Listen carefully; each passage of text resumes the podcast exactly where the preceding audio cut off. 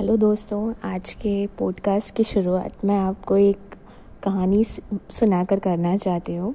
कहानी कुछ ऐसी है कि एक बूढ़ा आदमी उसके जवान बेटे के साथ एक गधे को लेके एक गाँव से दूसरे गाँव यात्रा कर रहे थे।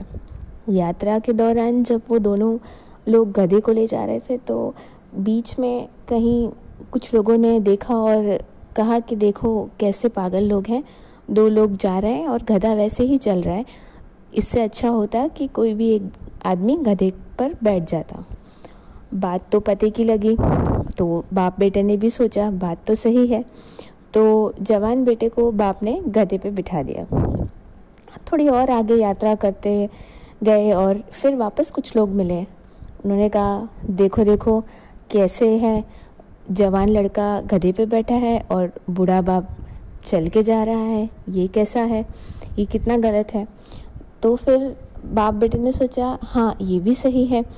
तो बेटा गधे से उतर गया और बाप को बिठा दिया।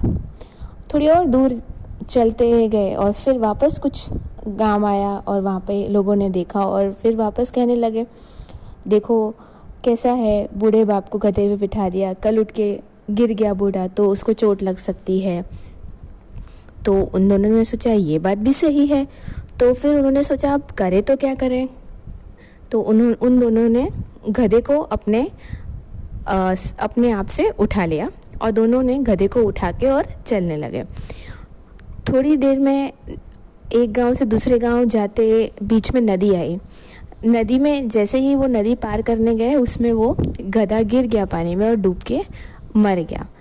तो आजकल अपनी भी कहानी कुछ ऐसी ही चल रही है कि हम जीवन में जो यात्रा करते हैं हर मोड़ पे कोई ना कोई हमें कुछ ना कुछ कहता है और हम उनकी बातों में आ जाते हैं।